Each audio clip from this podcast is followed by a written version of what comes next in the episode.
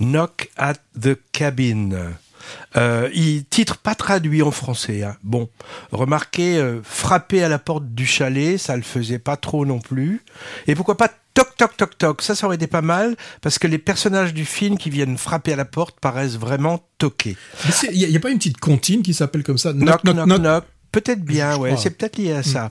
Alors, il s'agit du dernier film donc du réalisateur américain d'origine indienne, M. Night Shyamalan connu pour proposer des scénarios mystérieux qui manipulent un peu le spectateur, qui adore ça en, général, hein, avec des twists surprenants. Alors c'est bien sûr le cas de son premier grand succès, s'appelait Le Sixième Sens, avec Bruce Willis en 99.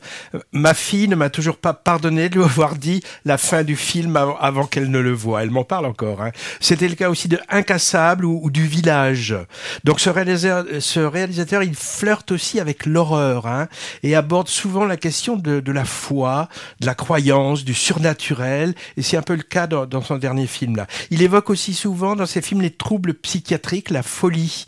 Euh, Split, son film de 2016, avait pour personnage principal un, un multi-schizophrène avec une vingtaine de personnalités.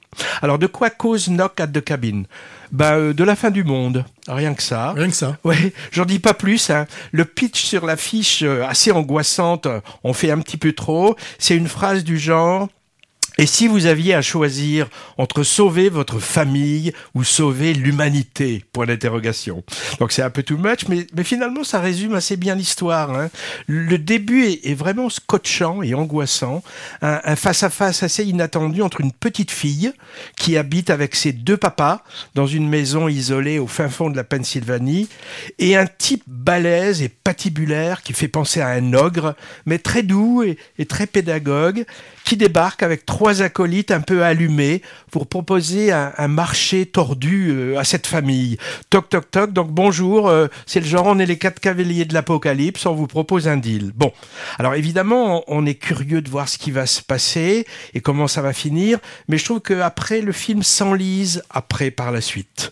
Donc une entrée en matière impressionnante, le premier quart d'heure disons, un développement de moins en moins crédible et en plus alourdi euh, par des flashbacks pas très utiles sur la biographie de certains personnages et une fin, allez, un peu en eau de boudin déceptive par rapport à d'autres films de ce M. Night Shyamalan.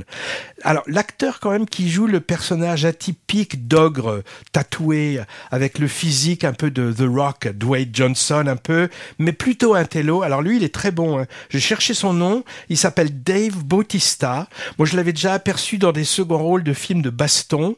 Alors, vu son look de catcheur, hein, on peut pas le louper. D'ailleurs, j'ai vu dans sa bio, c'est un catcheur en fait. Hein. Attention, âme sensible, je pense à toi Patrick, hein. quelques scènes quand même assez choc, il faut le dire. Hein. Je pas, je sais pas si je l'ai bien vendu là. C'est-à-dire que moi je suis un peu déçu. Moi j'adore ce metteur en scène, j'attends toujours beaucoup de ses films, mais là je, je, je suis pas toujours récompensé et là c'est un peu le cas quand même.